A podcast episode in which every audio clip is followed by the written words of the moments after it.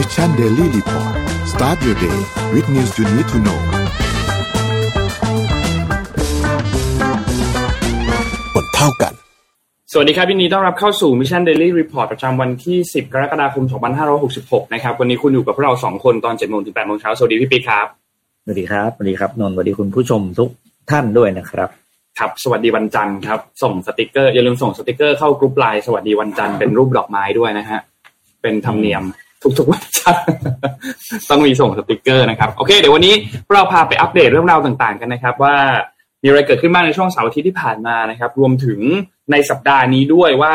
กำลังจะมีอีเวนต์อะไรเกิดขึ้นบ้างนะครับเดี๋ยวเราไปดูกันทีละเรื่องครับไปดูตัวเลขก่อนครับเริ่มต้นกันที่ตัวเลขครับไปที่เซ็ตบ้านเราก่อนครับอยู่ที่ 1,490.51 ครับบวกขึ้นมา 0.05 จุดนะครับถัดมาครับหุ้นต่างประเทศครับดาวโจนส์ครับอยู่ที่ 33,734 นะครับ Nasdaq อยู่ที่ 13,660 นะครับ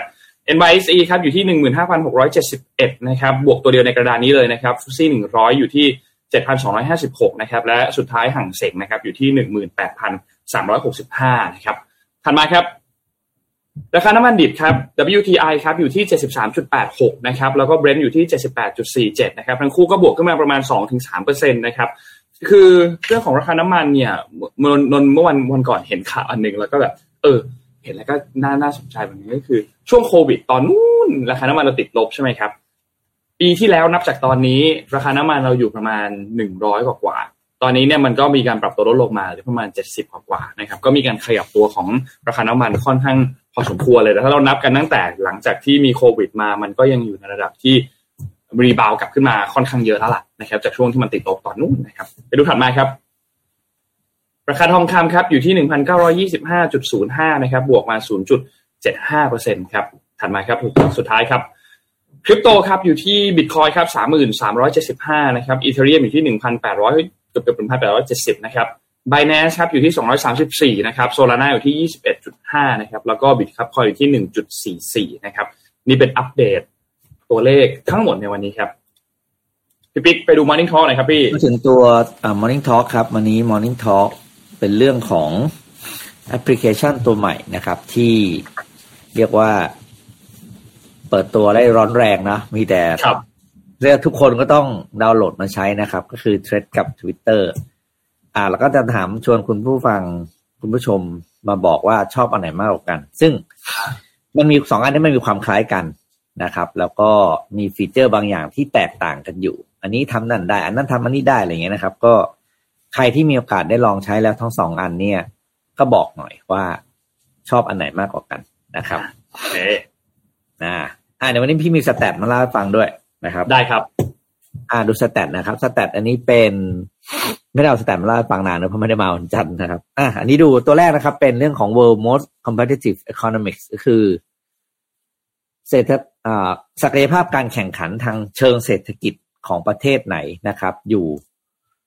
อันดับอะไรบ้างนะครับก็อันดับหนึ่งนะครับไม่น่าเชื่อแต่ก็ต้องเชื่อก็คืออันดับหนึ่งเนี่ยคือที่เดนมาร์กนะครับสองคือไอร์แลนด์สามสวิตเซอร์แลนด์นะครับส่วนในอาเซียนมีอยู่คนเดียวครับก็คือสิงคโปร์ก็คืออยู่อันดับ4ของโลกนะครับ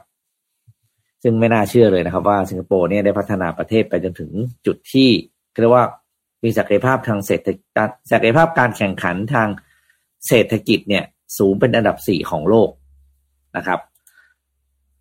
ต่อมาครับเป็นเรื่องของโครงสร้างประชากรที่สหรัฐอเมริกามีการเปลี่ยนยังมีนัยสำคัญนะครับอันนี้จะให้เห็นถึงกราฟตัดช่วงทีละ10ปีนะครับก็ย้อนกลับไปปี1990ช่วงปี90นะครับประชากรที่อายุต่ำกว่า25เนี่ยอยู่ที่ 36.3% นะครับในขณะที่ผู้ที่อายุ65ขึ้นไปเนี่ยอยู่ที่ 12% เท่านั้นโลกผ่านมา30ปีนะครับปัจจุบันปี2020จำนวนประชากรวัยต่ำกว่า25เนี่ยเหลือแค่ 31.5% นะครับในขณะที่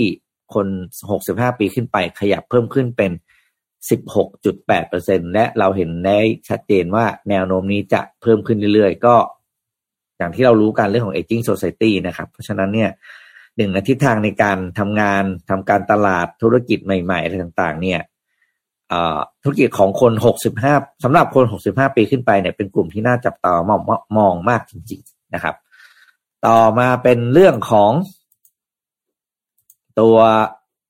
สุขภาพครับ healthiest and unhealthiest country in the world ก็คือเขาเรียกว่าศักยภาพในการให้บริการทางการแพทย์นะครับขีด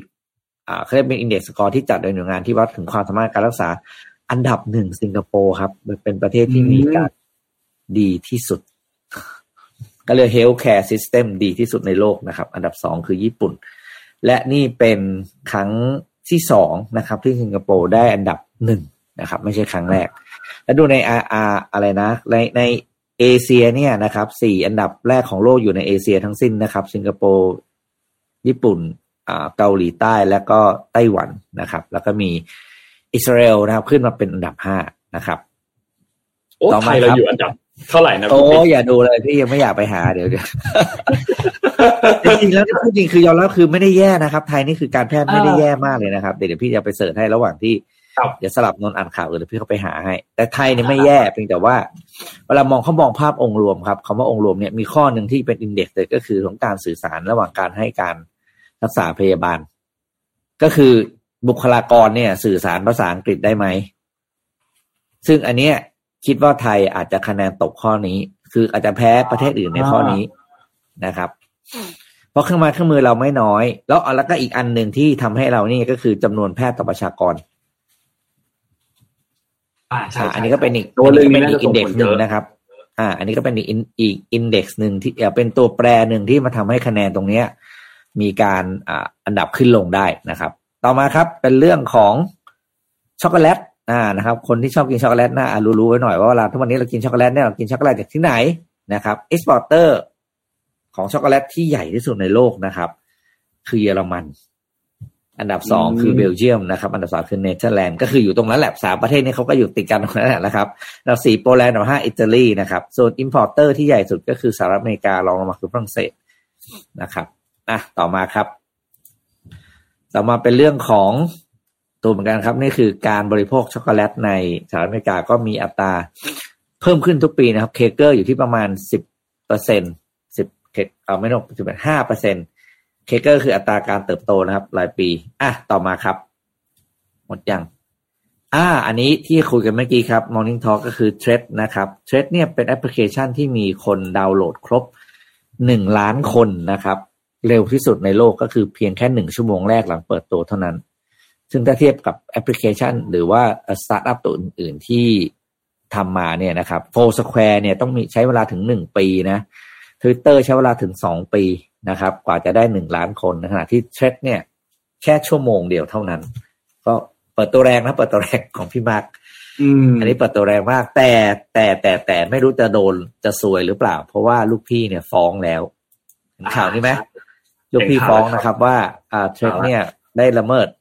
สิทธิทางปัญญาในเรื่องของการพัฒนาแอปพลิเคชันตัวนี้โอ้ยเขาถ้าใครได้ตาม Twitter อีลอนมัสก์เขาด่ายับเลย เขาด่ายับเลยคือเขาแบบว่าผม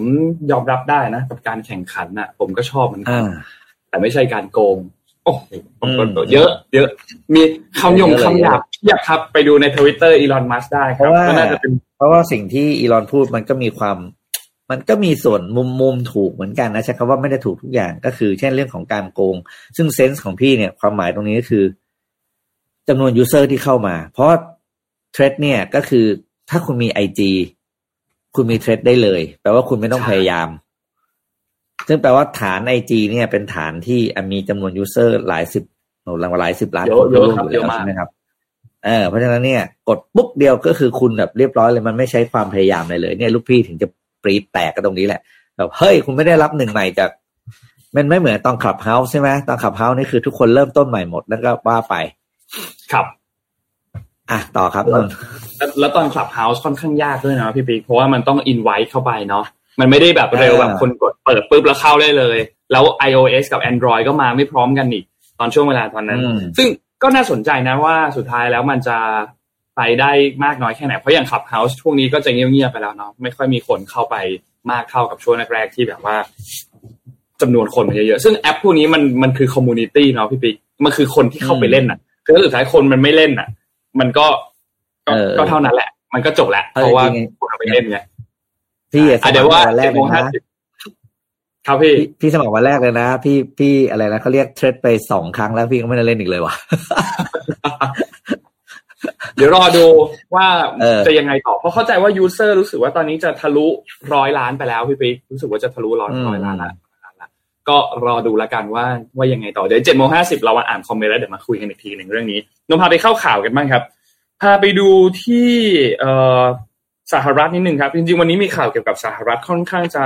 หลายเรื่องนิดนึงแต่เอาข่าวดีขอละกันเพราะว่าอันอื่นอาจจะค่อนข้างเป็นแบบข่าวแบบร้ายๆนิดหน่อยข่าวดีคือเกี่ยวกับทางด้านของ FDA ครับที่ได้มีการอนุมัติยาตัวหนึ่งที่เป็นยารักษาอัลไซเมอร์นะครับอย่างเต็มรูปแบบคือจริงๆข่าวนี้มันมีมาสักพักหนึ่งแล้วตั้งแต่ช่วงน่าจะช่วงปลายปีที่แล้วที่มีการทดลองตัวยา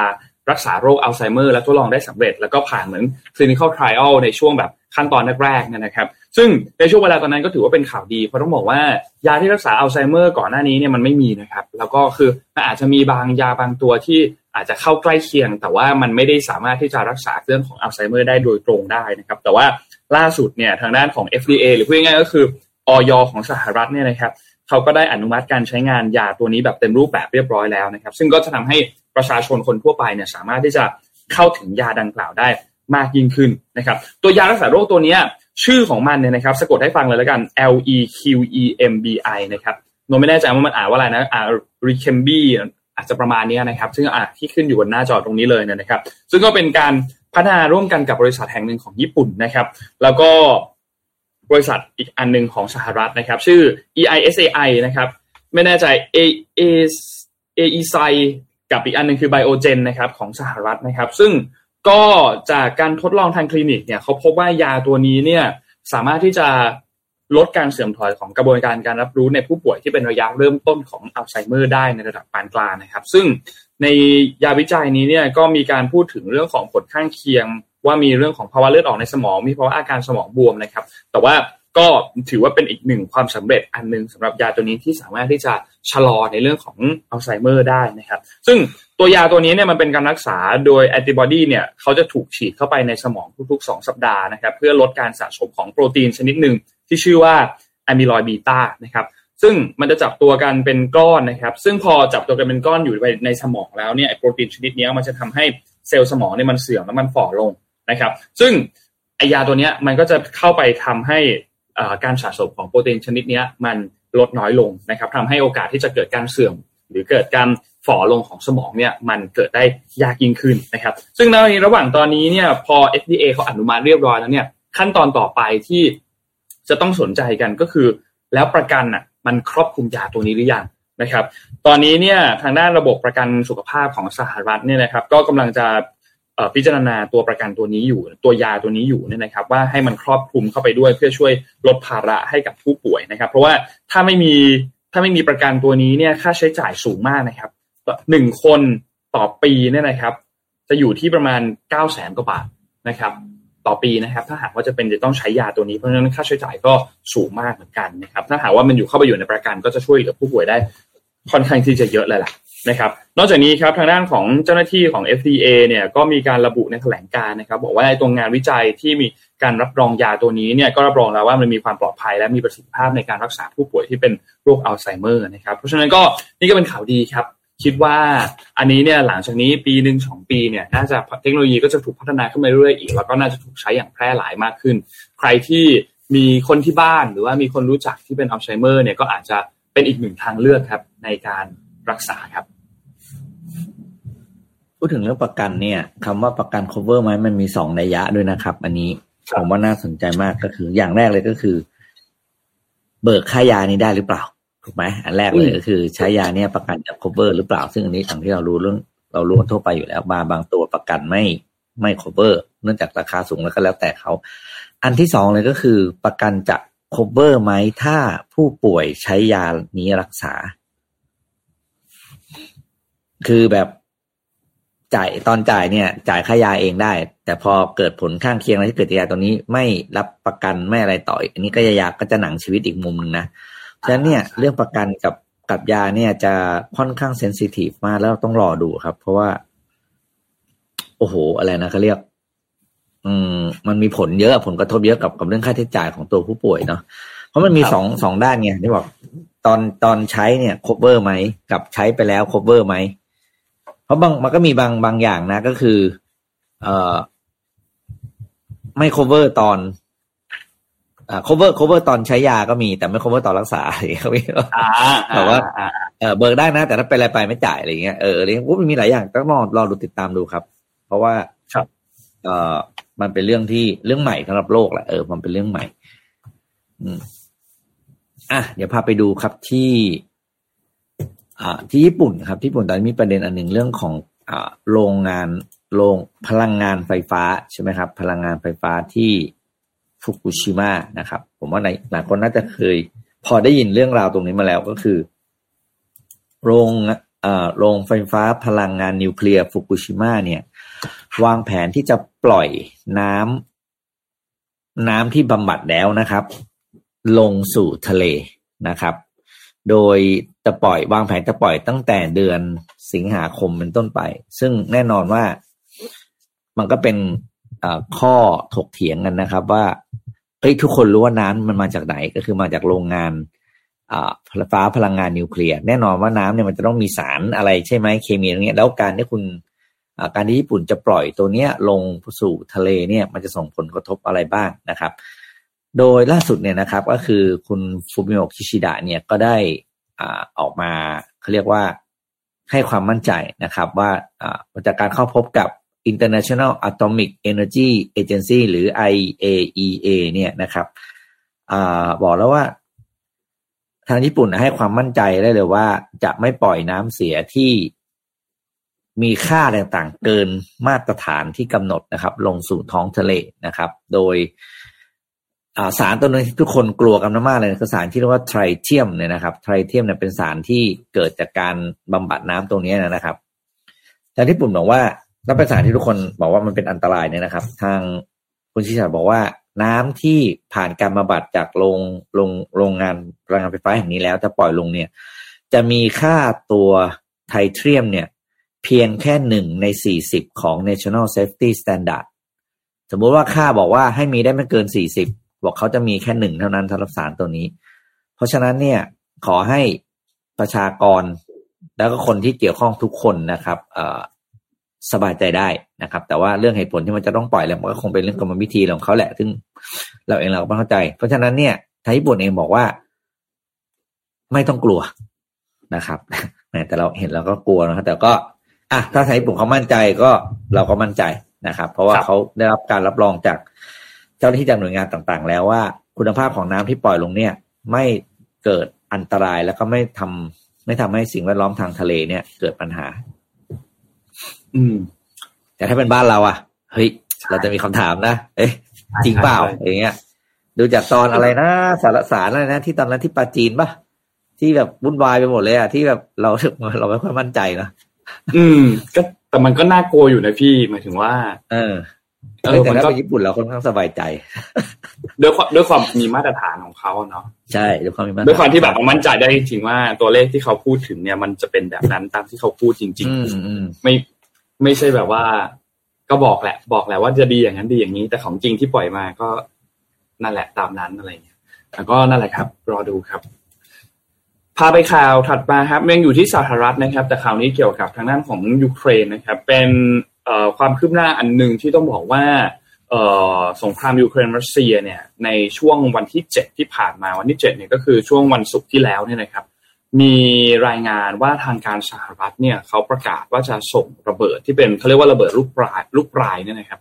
ให้กับทางด้านของกองทัพยูเครนในการที่จะต่อสู้กับกองทัพรัสเซียนะครับซึ่งต้องบอกว่าอันนี้น่าสนใจเพราะว่าไอ้ตัวระเบิดลูกปลายหรืออีกชื่อนึงเนี่ยคือคลัสเตอร์บอมนี่นะครับที่ทางด้านยูเครนเนี่ยมีการร้องขอตัวระเบิดตัวนี้นะครับก็บอกว่าเป็นอาวุธที่ต้องบอกว่าร้ายแรงแล้วก็ปัจจุบันเนี่ยมีหลายประเทศมากหลักร้อยประเทศนะครับที่เขามีการสั่งแบนตัวระเบิดตัวนี้นะครับตัวระเบิดตัวนี้มันจะเป็นระเบิดที่ภายในนั้นเนี่ยมันจะมีระเบิดเล็กๆอยู่ข้างในนะครับซึ่ง ส่วนใหญ่แล้วเนี่ยมันจะถูกใช้จากการไม่ว่าจะเป็นการยิงขีปนาวุธนะครับหรือว่าจะทิ้งลงจากเครื่องบินนะครับหรือว่าจะยิงโดยใช้ปืนใหญ่จากบนดินก็ได้นะครับมาไปที่เป้าหมายเนี่ยนะครับแล้วไอ้ระเบิดตัวเนี้ยมันจะระเบิดกลางอากาศพอระเบิดกลางอากาศเสร็จปุ๊บไอ้ระเบิดที่มันอยู่ข้างในเนี่ยมันก็จะกระจายเป็นวงกว้างนะครับซึ่งถ้าเรามองในเรื่องของศักยภาพทางการทหารแล้วเนี่ยต้องบอกว่าระเบิดแบบเนี้ยมีอานุภาพที่ต้องบอกว่าน่ากลัวพอสมควรนะครับเพราะว่าใช้สามารถที่จะใช้โจมตีกองทหารราบที่อยู่ในสนามเพาะหรืออยู่ในหลุมต่างๆเนี่ยที่อยู่ตามป้อมค่ายต่างๆเนี่ยนะครับมันสามารถที่จะโจมตีทหารที่อยู่ตรงนั้นได้และที่สำคัญคือระเบิดตัวเนี้ยมันเป็นระเบิดที่ต้องบอกว่าอานุภาพความอันตรายของมันเนี่ยคือมีความคลาดเคลื่อนผิดพลาดจากเป้าหมายแล้วก็ไม่ระเบิดในอัตราที่สูงนะครับโดยเฉพาะอย่างยิ่งก็คือถ้าระเบิดตกลงบนพื้นที่ที่มันเปียกหรือพื้นที่ที่มันนุ่มเนี่ยนะครับทีนี้อย่างที่บอกครับค่อนข้างที่จะอันตรายพอสมควรตามรายงานของคณะกรรมการกาชาดระหว่างประเทศหรือว่า ICRC เนี่ยเขาบอกว่าระเบิดลูกปลายที่ถูกนำมาใช้ในความขัดแย้งครั้งนี้มีอัตราระเบิดด้านสูงถึง 40% หมายความว่าอะไรหมายความว่าถ้าลูกระเบิดขนาดเล็กเนี่ยมันตกค้างอยู่บนพื้นดินเนี่ยมันอาจจะระเบิดขึ้นภายหลังได้ถ้าหากว่ามีการไปเหยียบหรือมีการไปหยิบมันขึ้นมานะครับก็อาจจะทำให้มีการสูญเสียชีวิตของพลเรือนที่อาจจะไม่ได้รู้ยินหนุ่ยเหน่อะไรนะครับแม้ว่าจะผ่านไปอีกนานมากก็ตามนะครับเพราะฉะนั้นระเบิดอันนี้มันก็เลยเป็นระเบิดที่ค่อนข้างที่จะอันตรายเหมือนกันนะครับและอย่างที่บอกเนี่ยมันถูกแบนในหลายประเทศมากนะครับ120ประเทศนะครับที่ถูกแบนคำว่าถูกแบนในที่นี้คือห้ามใช้ห้ามผลิตห้ามโอนห้ามสะสมรวมถึงห้ามทำลายที่อยู่ระเบิดพวกนี้ที่ตกค้างอยู่ด้วยนะครับคือมันไม่ใช่ห้ามทำลายต้องทำลายนะครับเพราะฉะนั้นมันค่อนข้างที่จะเป็นระเบิดที่น่ากลัวเหมือนกันทีนี้พอสหรัฐเขาส่งระเบิดอันนี้ให้กับยูเครนเนี่ยมันก็เลยมีความเสี่ยงในเรื่องของปัญหาทั้งเรื่องของปัญหาด้านมนุษยธรรมใช่ไหมครับเพราะว่ามันก็มีพลเรือนที่อยู่ในพื้นที่สงครามเนี่ยไม่น้อยเหมือนกันหลายชาติก็เลยออกมาแสดงความกังวลเกี่ยวกับเรื่องนี้นะครับซึ่งทางด้านรัฐมนตรีกระทรวงกลาโหมของยูเครนเนี่ยก็บอกว่าจะใช้งานระเบิดลูกปลายในภารกิจที่จะสร้างผลกระทบน้อยที่สุดต่อประชาชนนะครับส่วนสาเหตุที่ต้องการที่จะใช้ระเบิดประเภทนี้เนี่ยเพราะว่าการต่อสู้ระหว่างยูเครนกับรัสเซียเนี่ยมันค่อนข้างที่จะรุนแรงค่อนข้างที่ยืดเยื้อแล้วก็ยาวนานทำให้ต้องใช้กระสุนเนี่ยเยอะมากเป็นพิเศษนะครับโดยเฉพาะอย่างยิ่งในบริเวณตอนใต้แล้วก็ตะวันออกยูเครนเนี่ยนะครับปืนใหญ่เนี่ยมันกลายเป็นอาวุธหลักในปัจจุบันตอนนี้แล้วก็ชาติพันธมิตรตะวันตกของเคียฟเนี่ยไม่สามารถที่จะให้การสนับสนุนเครื่องกระสุนได้เพียงพอต่อความต้องการนะครับเพราะฉะนั้นพอด้วยความที่มันขาดแคลนกระสุนปืนใหญ่เนี่ยยูเครนก็เลยร้องขอให้สหรัฐเนี่ยมีการจัดส่งตัวระเบิดประเภทนี้ให้นะครับเพื่อที่จะนำไปใช้พุ่งเป้าโจมตีฐานราบของรัสเซียที่ประจำการอยู่ที่บอกครับตามหลุมต่างๆตามสนามเพาะต่างๆเพื่อที่จะดึงความได้เปรียบนะครับในด้านกำลังคนแล้วก็ด้านปืนใหญ่มานะครับเพราะฉะนั้นอันนี้ก็เลยเป็นอีกจุดหนึ่งที่ค่อนข้างที่จะน่ากลัวมากแล้วก็สหรัฐเนี่ยก็ตัดสินใจที่จะให้ด้วยแม้ว่าโจไบเดนจะมีการพูดถึงบอกว่าก็เป็นการตัดสินใจที่ค่อนข้างยากก็ตามนะครับซึ่งผลกระทบที่ตามมาทันทีเนี่ยคือด้านมนุษยธรรมด้านศีลธรรมเนาะสำหรับรัฐบาลวอชิงตันเนี่ยนะครับการเคลื่อนไหวดังกล่าวเนี่ยทำให้สหรัฐเนี่ยก็ถูกวิพากษ์วิจารณ์กันค่อนข้างเยอะเหมือนกันนะครับก่อนหน้านี้เองเนี่ยตัวสหรัฐเองเนี่ยเคยมีการออกมาวิพากษ์วิจารณ์เกี่ยวกับรัสเซียในการใช้ระเบิดชนิดเดียวกันเลยนะครับแล้วยิ่งไปกว่านั้นในรอบนี้เนี่ยการที่ส่งคลัสเตอร์บอมหรือระเบิดลูกปลายเนี่ยก็ทำให้มีความขัดแย้งกับทางด้านของพันธมิตรที่เป็นชาติตะวันตกด้วยเพราะว่าหลายๆชาติเองเขาก็ไม่เห็นด้วยครับอย่างทางด้านของสเปนสหราชอาณาจักรแคนาดาเองก็มีความกังวลนิวซีแลนด์ก็มีความกังวลที่สหรัฐมีการส่งระเบิดประเภทนี้ไปให้กับทางด้านของยูเครนเพราะฉะนั้นเรื่องนี้เองก็ค่อนข้างน่าเป็นห่วงมากเหมือนกันครับคือระเบิดประเภทนี้ในโลกเนี่ยเหลือใช้กันอยู่ไม่กี่ประเทศแล้วนะครับเพราะว่ามันก็มีความอันตรายค่อนข้างที่จะเยอะพอสมควรนะครับก็น่าเป็นห่วงครับเรื่องนี้ทีนี้มีอีกเรื่องนึงที่มาในช่วงเวลาเดียวกันเลยนนไม่แน่ใจว่าเขาตั้งใจหรือเปล่านะว่าจงใจมาทำมาแบบปิดข่าวนี้หรือเปล่าแต่ว่ามันเข้ามาในช่วงเวลาเดียวกันเลยคือที่สหรัฐอ่ะนอกหลังจากที่เขามีการส่งตัวระเบิดลูกปลายให้กับที่ยูเครนใช่ไหมมันก็มีข่าวอันนึงขึ้นมาเหมือนกันว่าสหรัฐเนี่ยมีการทำลายอาวุธเคมีที่เป็นอาวุธเคมีที่เก็บมานานเนี่ยหลายปีแล้วเนี่ยนะครับแล้วก็ทำลายจนหมดไปแล้วเนี่ยนะครับแล้วก็โจไบเดนเองก็ออกมาบอกด้วยเช่นเดียวกันก็บอกว่าเขาก็ภูมิใจเป็นอย่างมากที่ทำลายอาวุธยุทโธปกรณ์ล็อตสุดท้ายในคลังอาวุธได้อย่างปลอดภัยแล้วนะครับซึ่งก็ เป็นการเข้าใกล้โลกที่เหมือนกับว่าไม่มีอาวุธเคมีเนี่ยเข้าไปอีกก้าวนึงนะครับคือต้องบอกว่าอันเนี้ยมันมีอนุสัญญาอันนึงที่เป็น Chemical Weapon Convention หรือว่าอนุสัญญาว่าด้วยอาวุธเคมีเนี่ยนะครับที่ตกลงกันว่าห้ามผลิตห้ามสะสมแล้วก็ห้ามใช้อาวุธเคมีระหว่างกันจริงๆแล้วบังคับใช้มาตั้งแต่ปี97แล้วคือปี2540เนี่ยนะครับแล้วก็สหรัฐเนี่ยเป็นประเทศสุดท้ายที่ลงนามในอนุสัญญาตัวนี้นะครับซึ่งก็เป็นหนึ่งในความสำเร็จอันนึงแหละนะครับที่ลดจำนวนอาวุธระหว่างประชาคมระหว่างประเทศเนี่ยนะครับแล้วก็มีการรายงานว่าอาวุธเคมีเหล่านี้เนี่ยได้ถูกทำลายไปแบบถาวรแล้วในสหรัฐนะครับซึ่งต้องบอกว่าอาวุธเคมีจริงๆพวกนี้เป็นอาวุธที่ถูกประณามถูกแบนมาตั้งแต่สมัยสงครามโลกแล้วนะครับแล้วก็ถูกใช้ในสงครามโลกครั้งที่1ด้วยในช่วงเวลาตอนนู้นเนี่ยนะครับเพราะฉะนั้นก็เป็นข่าวดีครับเพราะว่าพวกระเบิดพวกนี้เนี่ยมันถูกเก็บมาค่อนข้างในระยะเวลานานแล้วก็มีก๊าซมีอะไรต่างๆมีสารเคมีอะไรต่างๆที่มันค่อนข้างที่จะทำลายระบบประสาทแล้วก็คือยกตัวอย่างเนี่ยนะครับพวกก๊าซมาสตาร์ดนะครับเป็นสารเคมีที่ทำให้เกิดการผุพองรวมถึงมีสารซารินมีสาร VX ซึ่งเป็นสารเคมีที่มีคุณสมบัติทำลายระบบประสาทด้วยนะครับเพราะฉะนั้นก็เป็นอีกจุดหนึ่งที่เหมือนกับได้ความเป็นความสำเร็จก้าวหนึ่งละกันแต่บังเอิญเนาะมาในช่วงเวลาข่าวเดียวกันกับข่าวของยูเครนผมก็ไม่แน่ใจว่าไทมิ่งอะไรต่างๆมันมีความเกี่ยวข้องอะไรกันไหมนะครับประมาณนี้ครับพี่ปิ๊กเรื่องเข้าใจยากจริงเดี๋ยวพาไปดูเรื่องบันเทิงมากไปดูเรื่องราวของ Netflix กันบ้างนะครับครับ Netflix เนี่ยเราก็รู้ๆกันอยู่ว่าเขาก็ทำอะไรหลายอย่างนะแล้วก็สิ่งหนึ่งที่ทำให้เที่ยวเป็นแผนการเพิ่ม user ในแต่ละประเทศของ Netflix เนี่ยก็คือการสร้างสิ่งที่เรียกว่าเป็น original content ก็คือสร้างคอนเทนต์ของตัวเองแหละสร้างซีรีส์สร้างอะไรอย่างโดย Netflix เนี่ยเป็นคนลงทุนให้กับเรียกว่าทีมสร้างทีมโปรดักชันหนังในแต่ละประเทศแล้วก็สร้างเป็นหนังประเทศตัวเองขึ้นมาเพื่อให้คนประเทศนั้นก็หันมา subscribe Netflix มากขึ้นนะครับสิ่งที่เราอย่างที่เรารู้กันอยู่ก็คือตัวในปี2021ใช่ไหมที่ Netflix มี Original Series ชื่อ Squid Game นะซึ่งเป็น Original Series ที่ประสบความสำเร็จสูงสุดของ Netflix แบบระดับ All Time เลยนะครับแล้วก็ตามมาด้วยเรื่องอะไร The Glory เรื่องนี้พี่ไม่ได้ดูเรื่องอะไรก็ไม่รู้ The Glory นะทีนี้เนี่ยสัปดาห์ที่ผ่านมาครับทาง CEO ของ Netflix Asia นะครับก็คือเท็ด ซารันดอสเนี่ยก็เดินทางไปที่เกาหลีใต้นะครับแล้วก็เพื่อมาลุโดยเข้าไปพบกับประธานาธิบดียุนซุกโยเลยนะครับคือไปพบเพื่อเขาเรียกว่าบรรลุข้อตกลงในแง่ของการที่ Netflix เนี่ยจะลงทุนเพิ่มนะครับก็คือใส่เงินเข้ามาให้กับผู้ผลิตซีรีส์ของเกาหลีใต้นะครับอีก 2.5 ล้านเหรียญสหรัฐตลอดระยะเวลา4ปีจากนี้เป็นต้นไปนะครับเพื่อทำให้มีการสร้าง Original Content เพิ่มขึ้นเรื่อยๆนะครับนอกจากนั้น Netflix ก็ยังจะลงทุน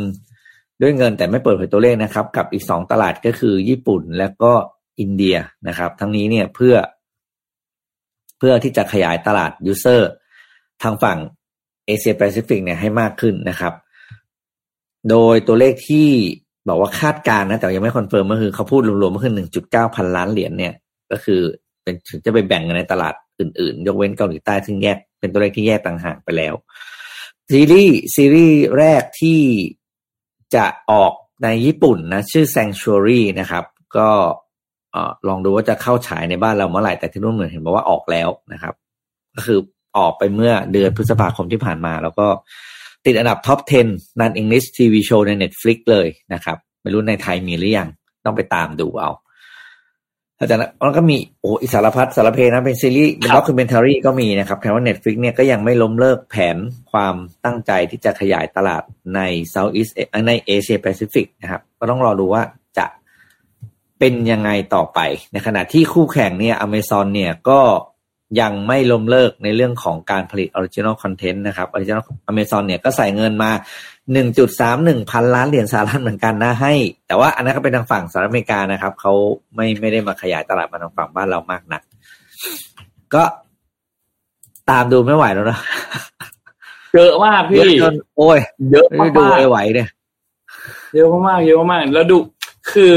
แล้วเสียเวลาเนี่ยปกติเวลาเราเข้าแอปเอาแค่มีแบบมีสตรีมมิ่งเดียวนะเข้าอันเดียวก็เสียเวลาตอนเลือกหนังเยอะมากละแค่เลือกอะว่าจะดูอะไรอะก็หมดไป15นาทีแล้วอย่างน้อยว่าไอ้โอ้โหแล้วมันตัวเลือกเต็มไปหมดแล้วตอนนี้ทีนี้สตรีมมิ่งมีเพียบไปหมดแทบจะเลือกกันไม่ถูกแล้วครับว่า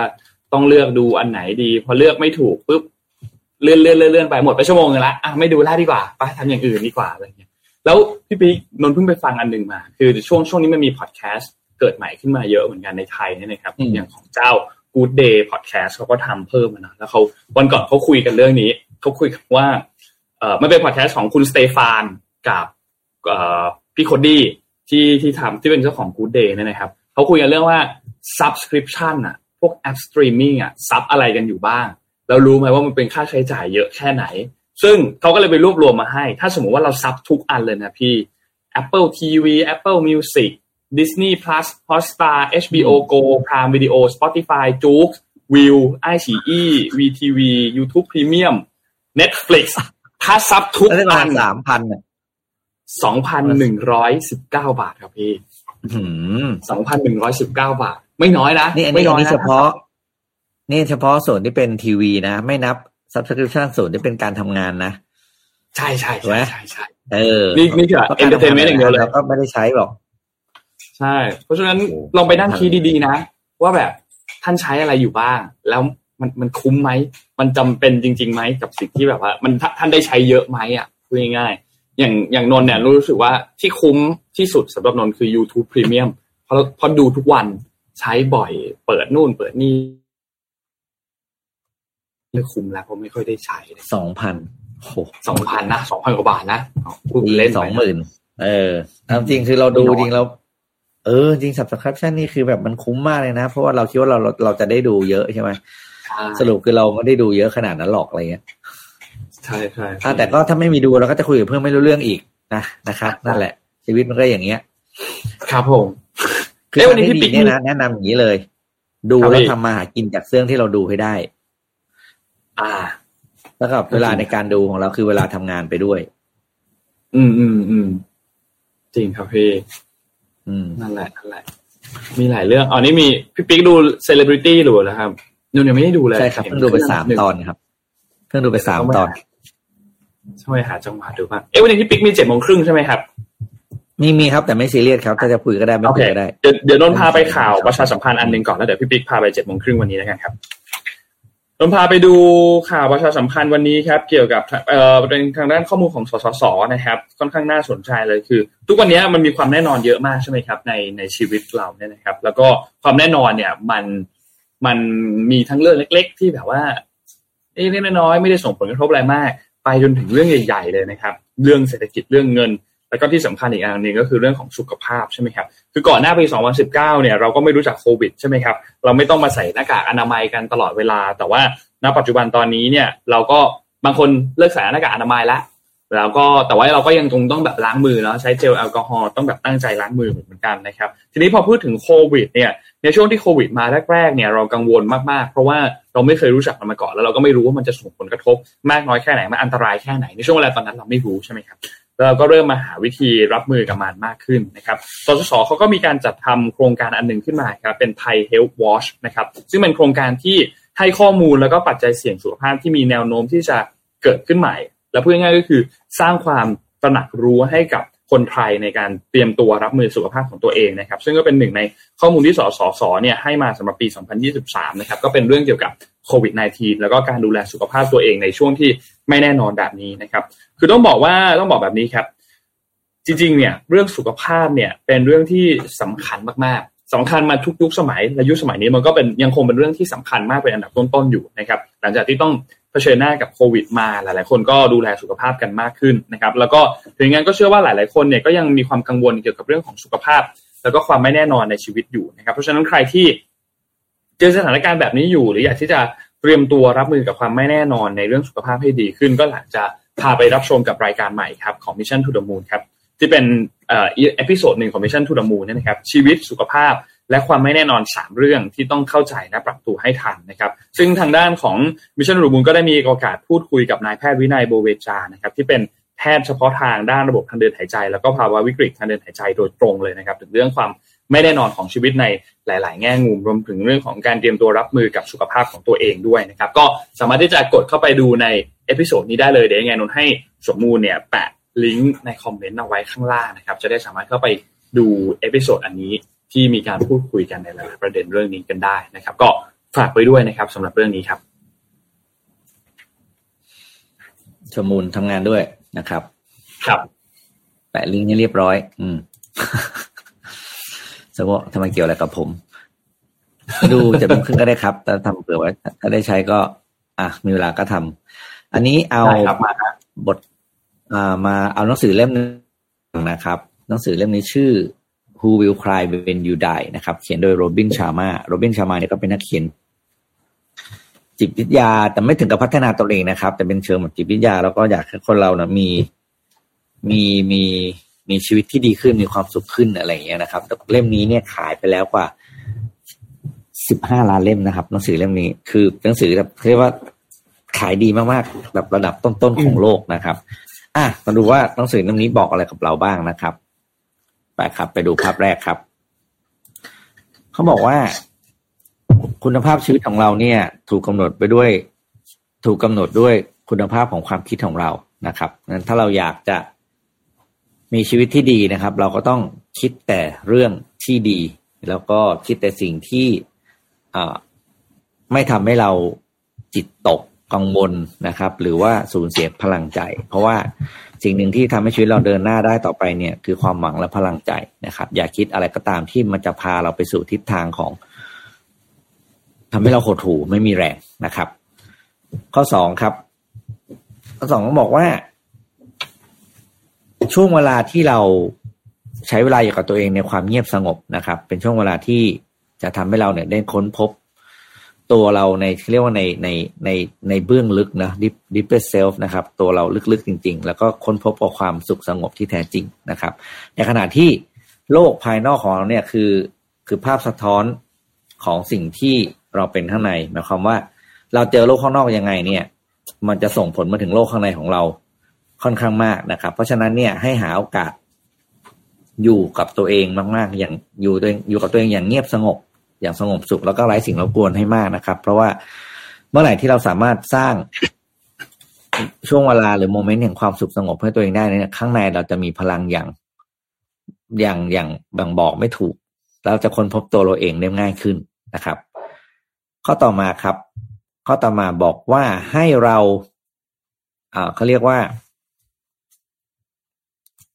ลดความคาดหวังนะครับ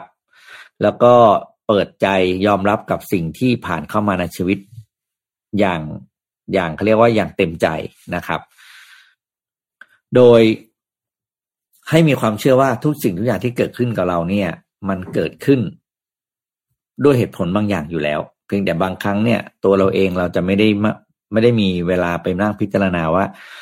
ด้านต่างๆเหตุผลต่างที่มันเกิดขึ้นกับเราเนี่ยมันมีเหตุผลอะไรอยู่บ้างเราก็จะไปมองอยู่ด้านเดียวแล้วอาจจะโทษว่าทำไมเรื่องนี้ต้องเกิดกับเราโน่นนี่นั่นอะไรอย่างนี้นะครับจริงๆมันอาจจะมีแง่มุมบางอย่างซ่อนอยู่แล้วรอให้เราค้นพบและเมื่อไหร่ที่เราค้นพบเนี่ยเราจะรู้สึกว่าเราอาจจะอยากขอบคุณเรื่องนี้ก็ได้นะครับข้อต่อมาครับข้อต่อมาบอกว่า ไม่ว่าจะชีวิตคุณจะยุ่งยากวุ่นวายแค่ไหนนะครับสิ่งที่ต้องทำเป็น priority ก็คือการดูแลตัวเองนะครับคือเซลฟ์แคร์สำคัญมากนะมันจะเป็นทางร่างกายจิตใจอารมณ์สภาวะอารมณ์ต่างๆนะครับสิ่งเหล่านี้เป็นสิ่งที่ต้องดูแลและให้เวลาเป็นอันดับแรกเพราะว่าสุดท้ายตัวเราก็คือตัวเราเนาะเราวันที่เราสามารถทำอะไรได้สุขภาพแข็งแรงไม่มีอะไรผิดทุกคนก็อาจจะล้อมหน้าล้อมหลังเนาะแต่วันที่เราป่วย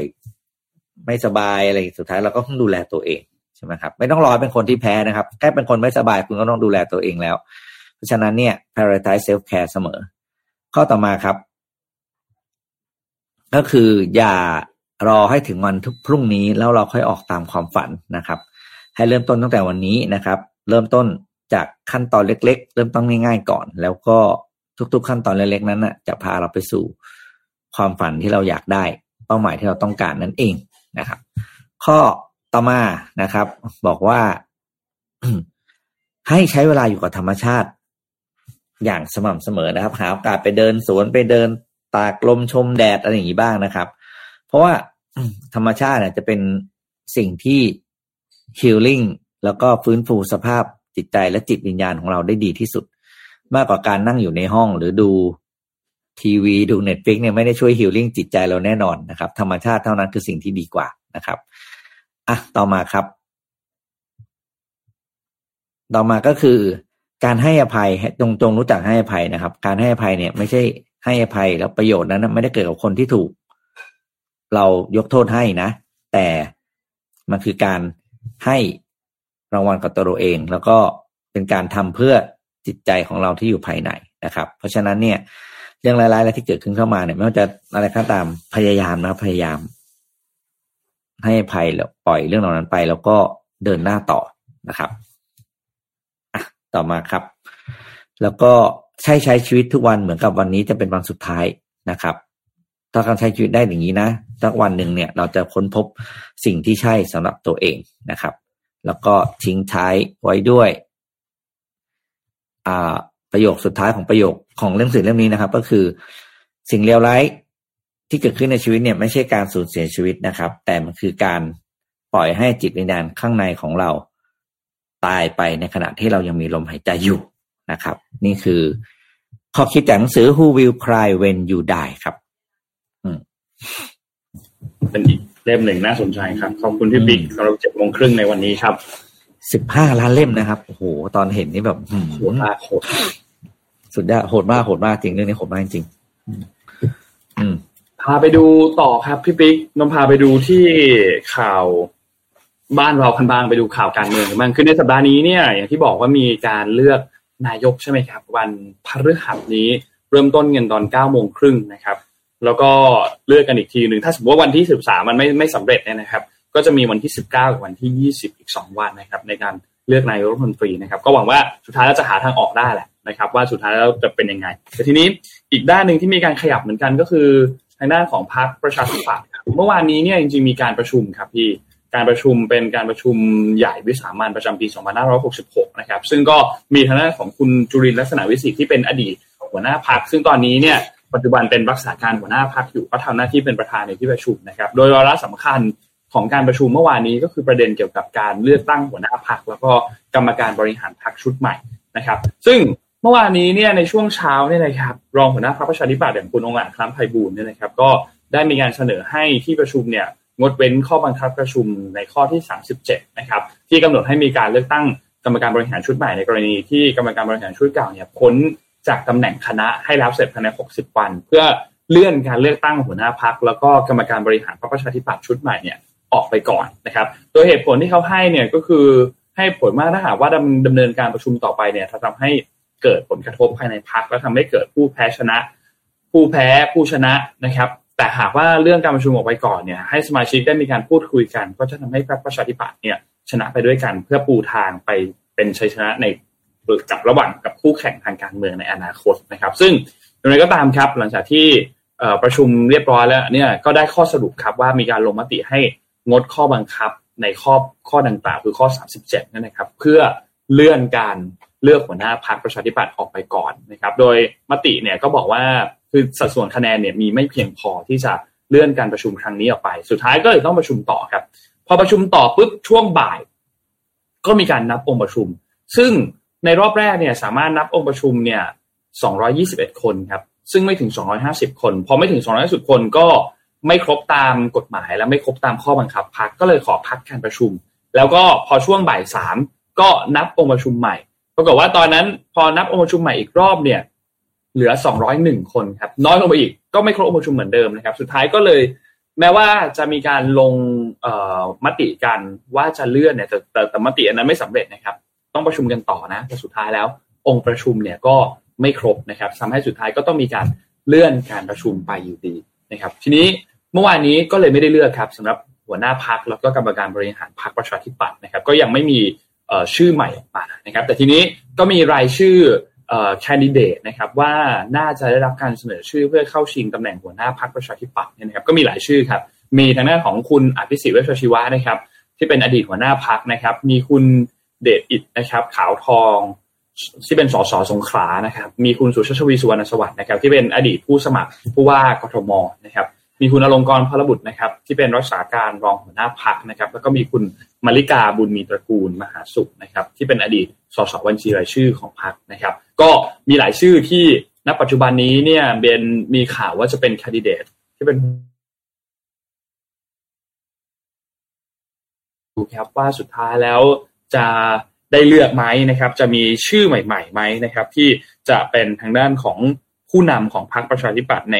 ยุคถัดมานะครับเขาก็ต้องบอกก็ต้องยอมรับว่าประชาธิปัตย์เนี่ยในการเลือกตั้ง2ครั้งล่าสุดเนี่ยก็ถือว่าสอบตกนะครับเพราะว่าได้ส.ส.ได้จำนวนน้อยลงมาค่อนข้างเยอะในบางพื้นที่ที่เคยได้ก็ไม่ได้นะครับเพราะฉะนั้นก็ต้องรอติดตามกันดูนะครับเมื่อวานนี้ก็มีการให้สัมภาษณ์คุณชวนหลีกภัยที่เป็นส.ส.บัญชีรายชื่อหรือก็เป็นอดีตหัวหน้าพรรคประชาธิปัตย์เนี่ยนะครับก็พูดถึงประเด็นนี้ว่าก็สรุปแล้วเนี่ยคือองค์ประชุมไม่ครบก็ทำให้มีเวลาที่ทำให้ต้องไปพูดคุยกันต่อนะครับแต่ว่าเรื่องนี้ถ้าอยากจะรู้รายละเอียดอะไรดีเทลอะไรก็ให้ไปถามทางด้านของคุณจุรินทร์ลักษณะวิสิทธิ์ที่เป็นรักษาการหัวหน้าพรรคณปัจจุบันตอนนี้นะครับก็ต้องรอติดตามกันดูครับว่าจะ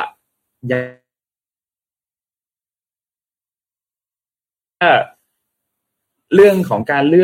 อกหัวหน้าพรรคเนี่ยน่าจะต้องใช้เวลากันอีกสักพักหนึ่งแต่ว่าวันพรุ่งนี้วันที่11เนี่ยพรรคประชาธิปัตย์จะมีการพูดคุยกันในประเด็นเกี่ยวกับการโหวตเลือกนายกในวันพฤหัสนี้ด้วยนะครับว่าประชาธิปัตย์สุดท้ายแล้วเนี่ยจะโหวตใครเป็นนายกมติของพรรคจะเป็นอย่างไรนะครับก็รอติดตามกันอีกทีหนึ่งนะครับเพราะว่าแม้ว่าพรรคประชาธิปัตย์ตอนนี้ณปัจจุบันเนี่ยจะไม่ได้มีการจะไม่มีหัวหน้าพรรคนะมีรักษาการหัวหน้าพรรคมีส.ส.อยู่25คนที่อยู่ในสภาตอนนี้นะครับเพราะฉะนั้นก็ต้องคงมีการพูดคุยกันในระหว่างส.ส.กันเอง25คนว่าจะเอายังไงเกี่ยวกับเรื่องของการโหวตนายกรัฐมนตรีนะครับก็มีกระแสข่าวมากมายเหมือนกันมีทางด้านของสมาชิกพรรคที่พูดถึงบอกว่าให้โหวตให้คุณพิธาก็มีเหมือนกันนะครับฉะนั้นก็รอติดตามกันดูครับคือแหมเมื่อกี้ก็ขนาดจะเลือกหัวหน้าพรรคตัวเองยังจัดการไม่ได้เลยเนาะเฮ้ยแล้วเขาจะเป็นความหวังของประชาชนได้ไหมอ่ะคือบางทีเราแปลกใจมากนะแบบนี่เราก็เห็นถึงความไม่เป็นหนึ่งเดียวกันของสมาชิกพรรคเนาะแล้วก็เห็นเลยว่ามันมีอะไรที่เรียกว่าเป็นสถานการณ์ที่วางใจไม่ได้เลยกับเรื่องของพรรคการเมืองอ่ะเอางั้นนี่คือพรรคคุณอ่ะคุณยังไม่มีหัวหน้าคุณยังไม่เข้ามาเลือกอ่ะแล้วคุณจะไปทำอย่างอื่นได้ไงแล้วถึงที่นนท์พูดเมื่อกี้จะบอกสสทั้ง25คนใช่ไหมครับที่กำลังจะต้องยกมือโหวตนายกเนี่ยสุดท้ายแล้วก็ไม่รู้จะเลือกอะไรเพราะว่าวันนี้หัวหน้าพรรคไม่มีเลย มันก็เลยกลายเป็นตัวแปรที่แหม สุดๆบอกเลยแต่ว่าทั้ง25สสทั้ง25ท่านนั่นคืออิสระยกอะไรก็ได้เหรอก็ได้สิครับก็ต้องรอโน้ตสุดท้ายอาจจะต้องไปรอคุยกันพรุ่งนี้ใน25สสว่าเอายังไงเพราะว่าจริงๆคงไม่น่าจะเกิดฟรีโหวตน่าจะเขามันคือคำว่าเอกภาพใช่ไหมครับเอกภาพของพรรคเนี่ยก็น่าคุณชวนเองก็ให้สัมภาษณ์บอกว่าเอกภาพของพรรคน่าจะไม่ได้สั่นคลอนไม่ได้มีปัญหาอะไรนะครับแต่ว่าเรื่องพวกนี้มันก็จะไปเห็นในการโหวตนายกรัฐมนตรีนั่นแหละเพราะว่ามันไม่เหมือนกับการโหวตประธานสภาที่เป็นการโหวตลับคือเราไม่รู้ว่าใครโหวตให้ใครบ้างใครคะแนนจากพรรคไหนได้ให้เสียงแบบไหนอันนี้เราไม่รู้แต่ว่าในเรื่องของการเลือกนายกอ่ะมันจะรู้มันไม่ใช่การโหวตลับนะครับก็เราติดตามวันพฤหัสน่าจะเป็นอีกวันหนึ่งที่คนไทยไม่ต้องทำอะไรแบบนั้นอ่ะจริงๆเป็นวันที่ตัดสินชะตาประเทศเลยนะอันนี้ต้องยอมรับว่าเป็นวันสำคัญจริงๆถ้าไม่แน่ใจว่าเขามีถ่ายทอดสดหรือเปล่าการโหวตมีแล้วนะว่าไม่แน่ใจนะไม่แน่ใจว่าแบบจะอะไรหรือเปล่าเพราะว่าวันนั้นเห็นคุณธรรมวัฒน์พูดผมไม่แน่ใจว่าจะมีถ่ายเลยหรือเปล่าคือถ้าถ่ายเนี่ยก็จะแบบสนุกมากเพราะว่าเราจะได้เห็นทีละคนเลยไงใครตอบใครไทยเลือกโหวตคุณพิธาโหวตไม่โหวตอะไรจะได้เห็นหมดอ่ะก็จะได้จำวันไว้แค่นี้เราก็ไม่บอกเลยเราแค่จำไว้ใครเลือกหรือไม่เลือกนี่ไปดูเลี้ยวไปดูค่าเช่าที่บ้างนะค่าเช่าที่พักอาศัยนะครับในเรื่องของอัตราค่าเช่าในสหรัฐอเมริกากันบ้างว่าในปี2023เนี่ยเมืองไหนนะมีค่าเช่าที่มีอัตราการเพิ่มขึ้นสูงสุดนะครับคนที่ไปอยู่ที่นั่นก็ต้องเตรียมตัวเรื่องค่าใช้จ่ายให้ดีนะครับอันดับหนึ่งนะครับชื่อคือเมืองอามากันเซตนะครับขอโทษถ้าอ่านไม่ชัดนะครับอามากันเซต ที่นิวยอร์กนะครับค่าเช่าเพิ่มขึ้น 63% นะครับปัจจุบัน average rent นะครับคือคอนโดหรืออพาร์ตเมนต์1ห้องเนี่ยอยู่ที่นะครับอยู่ที่ 43,370 เหรียญต่อเดือนนะครับก็คูณไทยก็ประมาณ1.2 โดยประมาณนะครับอันดับ2ที่เมืองออกฟอร์ดรัฐมิสซิสซิปปีนะครับขึ้นมา 37% อันดับ3เมืองโอรินดาที่รัฐแคลิฟอร์เนียอยู่ที่ 5,411 เหรียญต่อเดือนนะครับขึ้นมาขึ้นมา 36% อันดับ4เซนต์พีทบีชนะครับที่ฟลอริดาอันดับ5เออร์เบิร์นฮิลล์ที่มิชิแกนอันดับ6ร็อกกี้เมาท์ที่นอร์ทแคโรไลนานะครับไล่ลงไปต้องบอกว่าเมืองอามากันเซ็ตเนี่ยโอ้โหเป็นเมืองที่เดี๋ยวต้องกลับไปหาดูแล้วเป็นเมืองอะไรทำไมค่าเช่าถึงได้ขึ้นได้โหดที่มานี้ขึ้นมา 63% นะครับซึ่งเป็นอัตราขึ้นสูงสุดที่ไม่เคยมีมาก่อนด้วยในสหรัฐอเมริกานะครับแต่ว่าเมื่อมีตัวเลขอย่างนี้แล้วเนี่ยคือเชื่อถือได้อยู่แล้วเพราะว่าพวกนี้เขามีอินเด็กซ์ให้เราเห็นอยู่เวลาคนที่จะย้ายบ้านเข้าไปเนี่ยจะต้องรู้ค่าเช่าล่วงหน้าอยู่แล้วไงว่าตัวเองจะจ่ายไหวไหมงั้นถ้าไม่ไหวเขา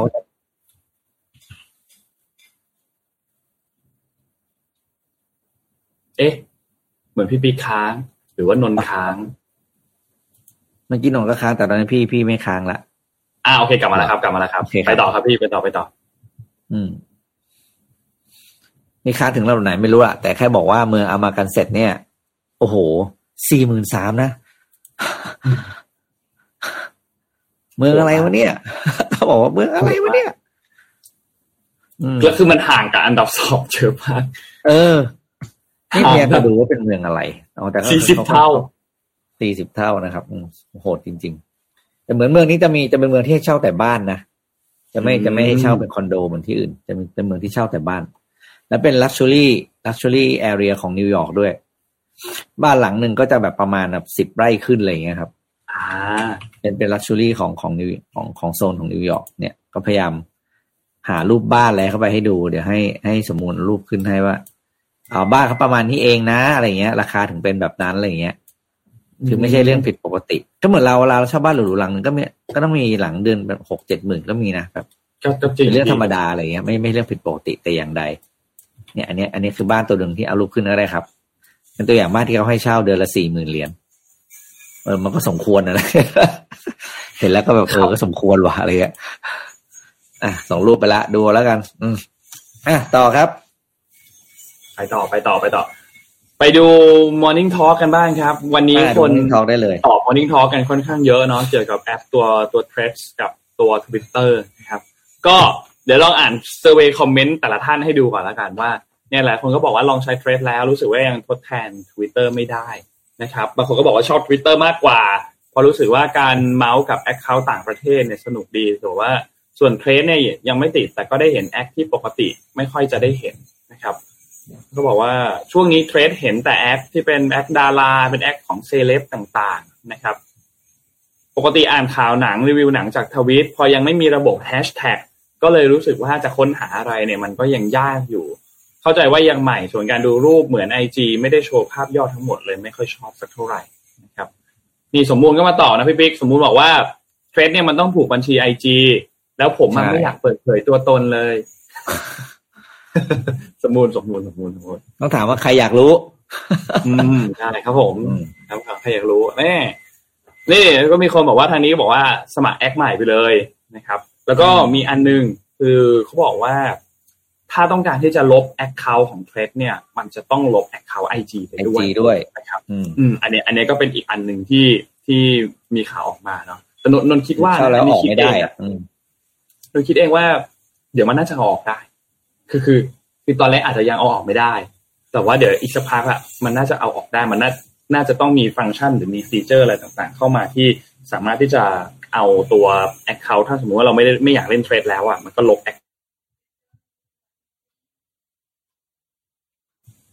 มีอันไหนอีกไหมพี่ปิ๊กพี่ปิ๊กมีอันไหนน่าสนใจไหมพี่สถานพี่เนี่ยข้อสิ่งที่พี่ชอบละกันชอบในส่วนเทรดก็คือมันจะไม่ค่อยมีแอคหลุมแอปผีใน Twitter แล้วก็สิ่งที่อันหนึ่งก็คือทางเทรดเนี่ยออกมายืนยันทางด้านของนโยบายแล้วครับว่าจะไม่ดันข่าวที่เกี่ยวกับการเมืองเลยเพราะฉะนั้นเนี่ยใครที่ไม่ชอบเรื่องการเมืองนะครับ Threads เนี่ยอาจจะเป็นที่ที่คุณอยู่อย่างสงบสุขเพราะว่าพี่มาร์คเนี่ยออกมา announcement officially announcement เลยคือว่า Threads เนี่ยจะไม่ associate กับคอนเทนต์ที่เป็นการเมืองทั้งสิ้นเพราะต้องเข้าใจนะบางทีโลกในโลกใน Twitter มันก็มีหลายมันหลากหลายเนื้อหามากอะแต่ก็มีคนที่เลิกเล่น Twitter ไปเพราะการเมืองใช่ไหมข่าวพักนู้นมาพักนี้มาเดี๋ยวสองฝั่งก็ทะเลาะกันอันนี้ยอมรับว่ามันต้องเราต้องยอมรับมันมีจริงเพราะฉะนั้นเทรดเนี่ยเขาก็มองจุดตรงนี้ว่าเขาไม่เอา เขาไม่เอาครับเพราะฉะนั้นเนี่ยใครที่จะไปโพสต์หรือใครที่ไปเทรดในส่วนที่เป็นการเมืองเนี่ยโพสต์ของคุณก็จะไม่ค่อยมีใครเห็นใช่เพราะว่าเขาไม่ดันคุณจะบ่นเนี่ยก็บ่นได้นะแต่ว่าเขาไม่ดันของคุณให้คนอื่นเห็นนี่เท่านั้นเองนะครับแล้วก็เหมือนจะมีทำฟีเจอร์อื่นก็ทำได้แบบทำวิดีโอได้อะไรได้ใช่ไหมก็ถือว่ามีความแปลกใหม่เหมือนกันแต่ต้องรอดูสุดท้ายเนี่ยเทรดเนี่ยจะ monetize ได้ยังไงบ้างแต่ขั้นตอนแรกคือเอาให้รอดกับคดีที่ลูกพี่ฟ้องก่อนเอาให้รอดอันนั้นก็สำคัญมากเพราะว่าก็โดนฟ้องกันนะใหญ่โตพอสมควรก็รอดูนะว่าจะยังไงนนท์อ่ะบอกแล้วนนท์อ่ะโพสต์ไปตั้งแต่วันแรกที่เข้าเทรดเลยก็บอกว่าบอกอีลอนกับบอกทางด้านของมาร์คซักเคอร์เบิร์กเลยว่าก็ที่บอกว่าจะต่อยกันอ่ะก็ต่อยกันไปเลยแล้วพอต่อยกันเสร็จปุ๊บใครชนะอีกฝั่งนึงคนแพ้ก็ต้องยุบแอปตัวเองไปนะครับตัดสินกันอย่างนี้แหละเพราะจะต่อยกันอยู่แล้วไงเขาอายุเท่ากันไหมอะไรนะพี่เขาสองคนเขาอายุไล่ๆกันไหมพี่มาร์คกับพี่เจ้าพี่อ่ะไม่แน่ใจเดี๋ยวนนท์เฟิร์สให้ตอนนี้เลยพี่แต่นนท์คิดว่าน่าจะรุ่นใกล้ๆกันนะอย่างอีลอนมัสก์เนี่ย52ออกมาน่าจะเด็กกว่าอ๋อมาร์คเด็กกว่าเยอะมาร์ค4มั้งพี่มาร์คน่าจะประมาณ4เอง3ปลายๆด้วยครับ39นั่นแหละครับแต่ก็น่าจะสนุกสนานกันไปโนว่าก็ต้องรอติดตามดูนะว่ามันจะฮิตมากน้อยแค่ไหนคืออย่างเทรดเนี่ย Twitter เนี่ยก็แบบนึงเนาะแต่อย่างเทรดเนี่ยคือที่ชอบคือไม่มีแอคกลุ่มเนี่ยชอบเหมือนกันแต่นนท์คิดว่าปลายทางคงมีพี่ปิ๊กไม่น่ารอดปลายทางก็คงต้องมีเหมือนกันแหละมันก็เขาก็ต้องหาวิธีกันได้จะสมัครแอคใหม่จะนู่นจะนี่มันก็ต้องมีได้เหมือนกันแล้วก็อีกอันนึงคือเรื่องของแฮชแท็กเนี่ยสำคัญมากการเซิร์ช Twitter เนี่ยเวลาเราสมมุติเราเห็นโพสต์อันนึงเราเห็นทวีตนึงแล้วเฮ้ยเราชอบจังเลยเราอยากจะกดเซฟไว้อ่ะมันก็มี2อันคือเราจะกดไลค์ก็ได้เพราะมันจะมีเหมือนหน้าต่างที่ไปดูได้ว่าเรากดไลค์โพสอะไรไว้บ้างหรือเรากดบุ๊กมาร์คก็ได้แต่ว่าอย่างของเทรดตอนนี้มันยังทำแบบนั้นไม่ได้แล้วขั้นตอนการเซิร์ชพวกเทรนด์พวกอะไรต่างๆมันก็ยังยากอยู่เพราะว่าทุกวันนี้พอเราไปในช่องเซิร์ชของเทรดอ่ะมันเซิร์ช account มันไม่ได้เซิร์ชโพสไม่ได้เซิร์ชโพสเพราะฉะนั้นมันก็เลยยังยากอยู่มันก็ยังหาข้อมูลนู่นนี่อยู่เข้าใจว่า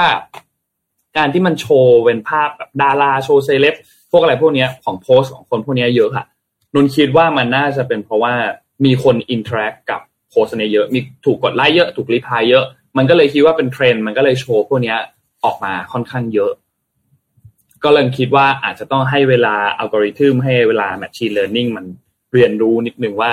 เราชอบหรือไม่ชอบโพสต์ไหนเข้าใจว่ามันกดไฮท์ได้นะกดไฮท์คอนเทนต์ที่ไม่ชอบได้พอไฮท์ไปสักช่วงนึงอ่ะมันก็จะเริ่มรู้แล้วว่าเราอยากดูคอนเทนต์แบบไหนไม่อยากดูคอนเทนต์แบบไหนมันก็จะลดการเสนออันที่เราไม่อยากดูเยอะขึ้นอะไรเงี้ยมันก็น่าจะต้องอาจจะต้องใช้เวลาปรับตัวกันพอสมควรเหมือนกันแต่สุดท้ายก็รอดูครับว่าเอาไงกันต่อนะสำหรับแอป2แอปนี้บางคนก็ยังเล่น2อันอยู่นนก็ยังนนทุกวันนี้ยังเล่น2อันนะหมายถึงว่าก็เข้าไปดู2อันนะแต่ว่าเราสุดท้ายแล้วก็เข้าไปอ่านซะมากกว่าไม่ได้เข้าไปอินเทอร์แอคไม่ได้เข้าไปโพสอะไรกับมันซะมากเท่าไหร่แล้วก็เราติดตามดูครับว่าจะไปสู้กันถึงตรงไหนนะพี่ปิ๊กนะมันจะไปสุดที่ตรงไหนให้รอดูเพราะจบที่ศาลอ่ะอันนี้อันนั้นแน่นอนต้องมีแหละโน้ตสุดท้ายอาจจะต้องมีจบที่ศาลอ่ะ 8 โมงจบส่งทุกคนทำงานวันนี้รถติดแน่นอนนะครับขับรถก็ใจเย็นๆกันหน่อยนี่ๆตัวอย่างบ้านที่เมืองนั้นที่บอกนี่เขาเช่าเดือน 48,000 เดือนละล้านเอามากันเซ็ตนะครับเมืองนี้สะกดยากนิดนึงก็เนี่ยนะครับหน้าตาบ้านอ่ะส่งทุกคนไปทำงานครับวันนี้รถติดขับรถกันใจเย็นๆครับวันนี้ก็ขอบคุณสปอนเซอร์หลักของเราทั้งสองเจ้านะครับ Liberator นะครับเทรดเองทำเองทำไมต้องจ่ายค่าคอมนะครับและแน่นอนขอบคุณ Mitsubishi Pajero Sport Elite Edition นะครับจุดสตาร์ทความแตกต่างนะครับก็ขอบคุณ สปอนเซอร์ทั้ง2เจ้าเลยนะครับแล้วก็ขอบคุณท่านผู้ฟังจากทุกช่องทางเลยนะครับขอบคุณทุกคนมากๆนะครับแล้วเดี๋ยวพบกันใหม่อีกครั้งนึงในวันพรุ่งนี้วันอังคารสัปดาห์นี้ไม่มีวันหยุดนะครับก็เจอกันทุกวันตั้งแต่จันทร์ถึงศุกร์เลยนะครับวันนี้เรา2คนลาไปก่อนครับสวัสดีครับสวัสดีครับ Mission Daily Report Start your day with news you need to know